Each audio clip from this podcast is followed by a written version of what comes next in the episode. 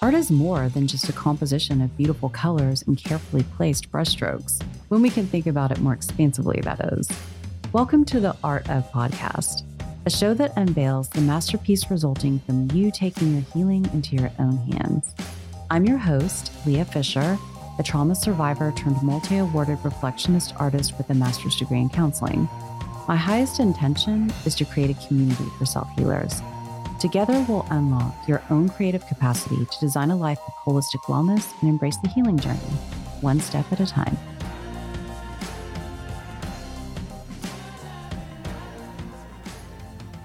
Well, hello, everyone. Welcome back to the Art of Podcast. I'm your host, Lea Fisher, and thank you so much for coming back and listening again. I'm so glad you're here. There are a lot of competing avenues for your attention, and uh, I'm glad that this is bringing some kind of value to your life, and I hope to continue to do more of the same. And this month, it's going to be very special for me specifically because this is the first time that I'm announcing my book launch. The book is finally here. 2,000 copies came last week, and um, I have to tell you, it was just really amazing when I opened it and I just started crying, uh, happy tears, because it just felt like such an accomplishment for me and the people at the gallery that helped me work on this and put the effort into it and supported me while I wrote it. And all of us together coming to tell the story of my art career and a lot about my life. It it's really humbling and I'm really proud of everything that we've done and I'm super excited to share it with you. And speaking of the book, we're having the book launch on May 6th at Samuel Lynne Galleries from 6 to 9. I will be doing an invite on Facebook and sending it to everyone I can over my phone and announcing it on my Instagram at Lea Fisher Art. So hopefully you won't be able to get away from it on social media and you won't be able to miss it. But hopefully you're hearing it now and you put it on your calendar because I would love for you to come and check out my book. And I'm having an exhibition with new self portraits and some abstracts and uh, even some of the older ones that are still in the book. So come on down. It's free. It's a good time. If you've never been to Samuel Lynne Galleries, it's probably the most exquisite art gallery that I've ever been to. And I've been to uh, lots of them everywhere and it's it's really beautiful it's a dallas gem i'm just really honored to have my work there so anyway yeah, put May 6th on your calendar. And um, I just wanted to tell you a little bit about why I even wrote a book. And to be completely honest with you, this wasn't a dream of mine. You know, I didn't sit around as, as a little kid and say, I'm going to write a book at all. But it's interesting. I I was doing these self portraits, right? And they were a new form of expression for me and they were so deeply personal and they seemed to really reflect my mood and my process and my journey. And like the podcast, I got a really bright idea in the shower that I was going to write a book. And I had no idea what uh, endeavor this was going to be. I really didn't. I didn't know how much work it was going to take and how much effort it was going to be for me and how much I'd want to quit right in the middle of it. But I was inspired. And so I just started writing about my self portraits that are really more inner self portraits than they are a pictorial representation of me physically. But as I started doing it, it started to come into form from a nebulous idea. I was really writing an autobiography, and the vignettes that go along with each of these 55 portraits they portray a part of me or they portray a relationship that I've had with an idea or a person in my family or some kind of programming that I've been exposed to in my life. And they're like poems, and some of them are stories, and some of them are more educational or it's pretty vulnerable. It's pretty raw, you know. And I, uh, I definitely had some trepidation around really putting myself out there like this because there are some there are some things in this book that you know, truly a lot of people in my family don't know, and some of my friends have never heard before, just simply because you know, I mean, if you're like kind of a, a person who has some boundaries and doesn't like making people feel uncomfortable, you don't go spewing your darkest shadows and and things, you know, at people in social situations. But this is pretty comprehensive. And what I really like about it is, and the way it's shaped up is that when I started writing these vignettes, it, I would talk about my experience around uh, things that I'd healed from from my family and and my personal experiences, and you know, just recovering from the addiction and the mental illness that that really has run in my family. And what I realized is that I had done a lot of work on my trauma and myself, and I mean, it was necessary because I was batshit crazy before my 30s, before I really started getting serious about all of this. But, you know, I have read a lot of books, I have utilized a lot of tools, and I've put a lot of effort into kind of making my life livable and really trying to be the best version of myself that I can be and um, which is always just this journey and ongoing process. I, I know that I haven't arrived in, in any way. However, I can say that I am better since I started becoming an adult and waking up in my early 30s.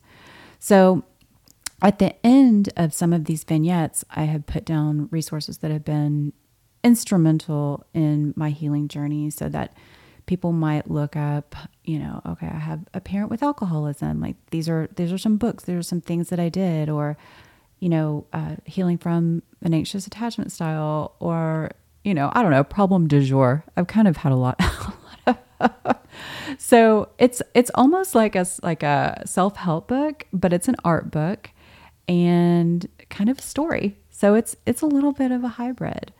Um, so, anyway, I'm super happy that it's here. I'm a little bit scared for it to be out there in the world, but I mean, whatever, you know, like it might make people a little, some people uncomfortable. I was trying to be very, very careful about the people that I love and, and my family and you know just be conscious and aware that I'm that I don't need to be kind of putting everyone's business out there in a way that's hurtful and not helpful for the people who are going to be reading. So I think, I hope I did that in a very respectful way. So, anyway, I thought I might read one of the vignettes to you and discuss it a little bit and see what you think about that. So, this vignette is called When I Was Young, and I will try to post this picture on my uh, social media. Actually, I think this one hasn't been sold to anyone yet, and it's it's. I'm sure we'll have it up at the show, but this is this is what I wrote.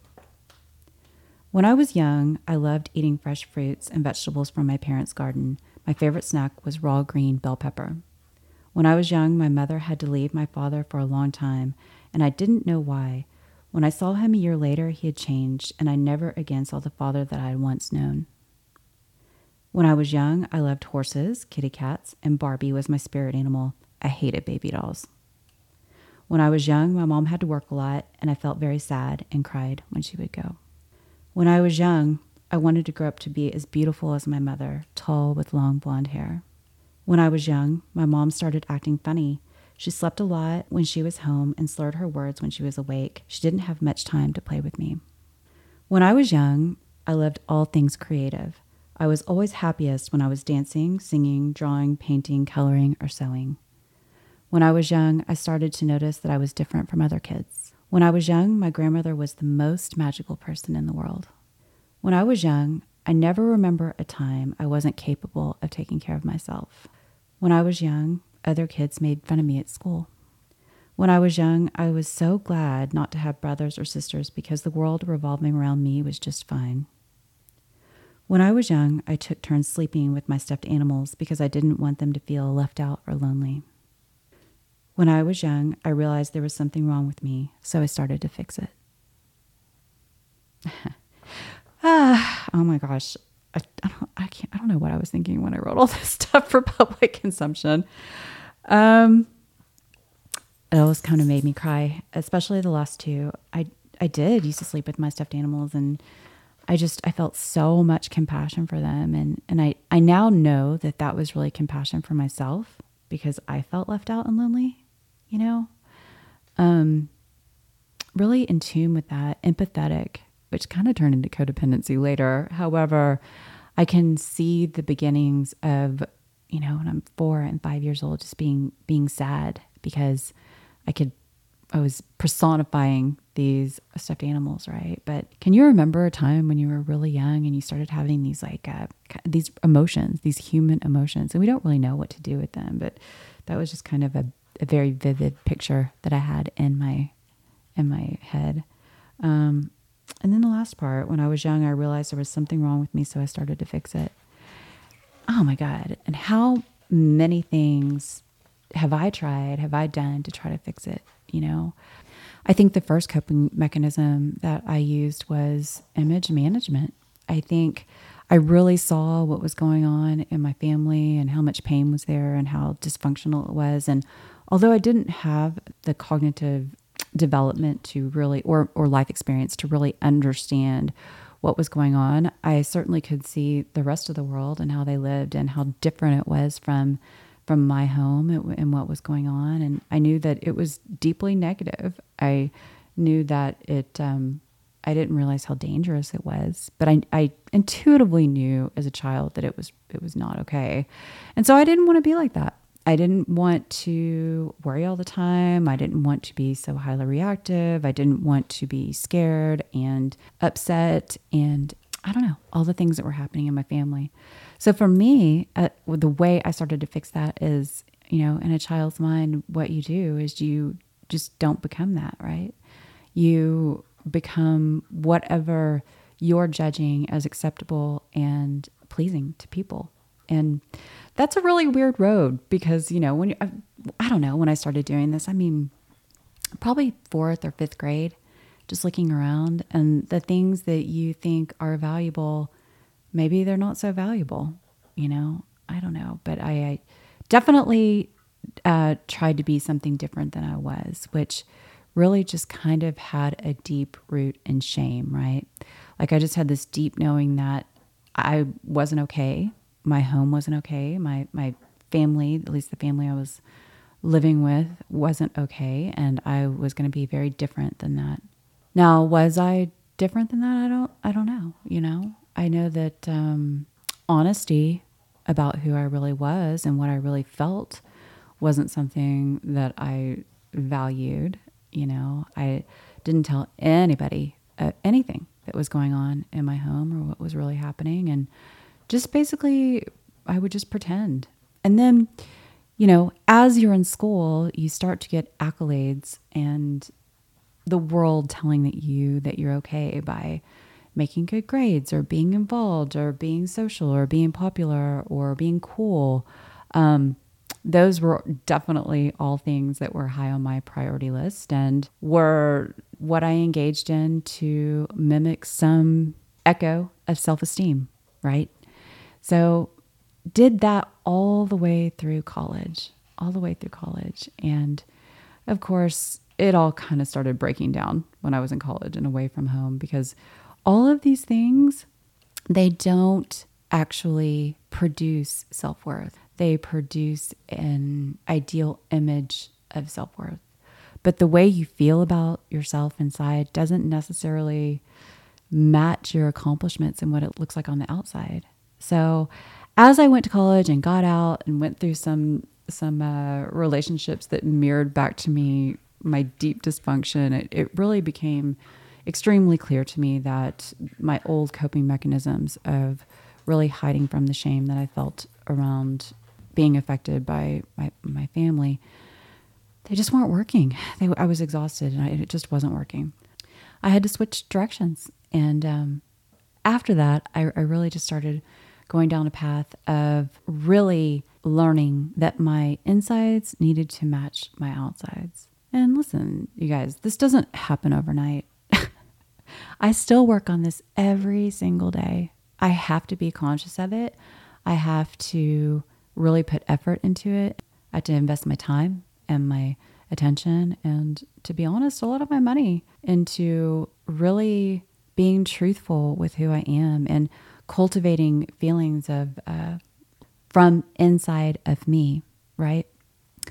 because I can still really fall short and, you know, look at, okay, like, how what do I look like? You know, how much money am I making? What am I accomplishing? Who, you know, all all the stuff that we just this hamster wheel that we're just really looking for that feeling of peace and serenity inside of us.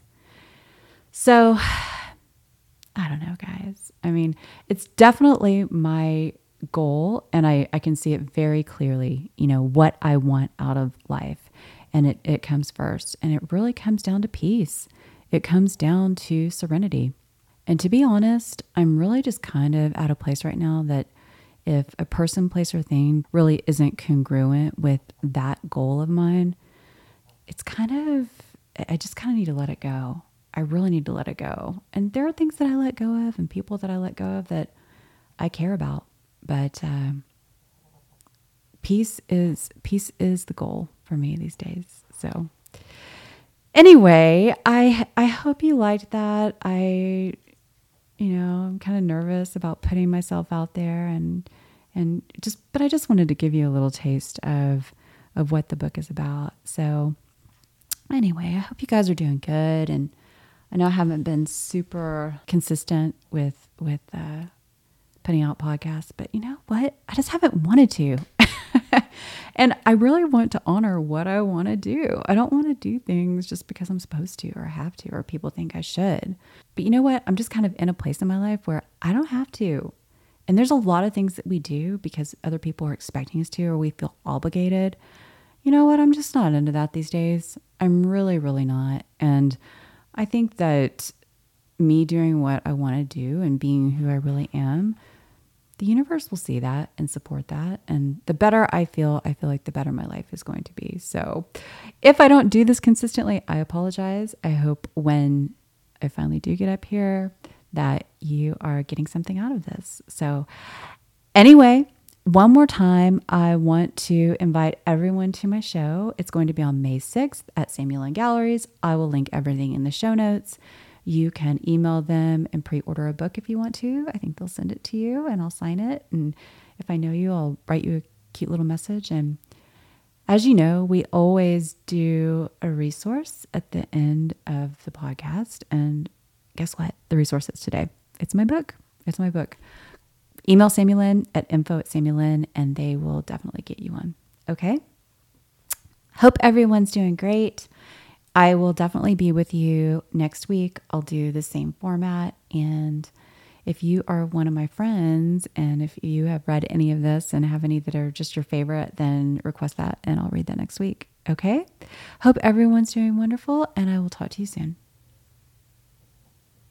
As always, thank you for listening all the way through to the end of the Art of Podcast. I really appreciate it. If you are enjoying the show, Please leave me a five star review and a written review. It helps the show get listened to and distributed, and it's just really good. And I want to thank you in advance for that. If you want to connect with me on Instagram, it's Lea Fisher Art. And also visit my website because I have a great section that highlights a lot of the resources that I talk about on the show. And then it also has some of my art too, if you want to scroll around and look at that.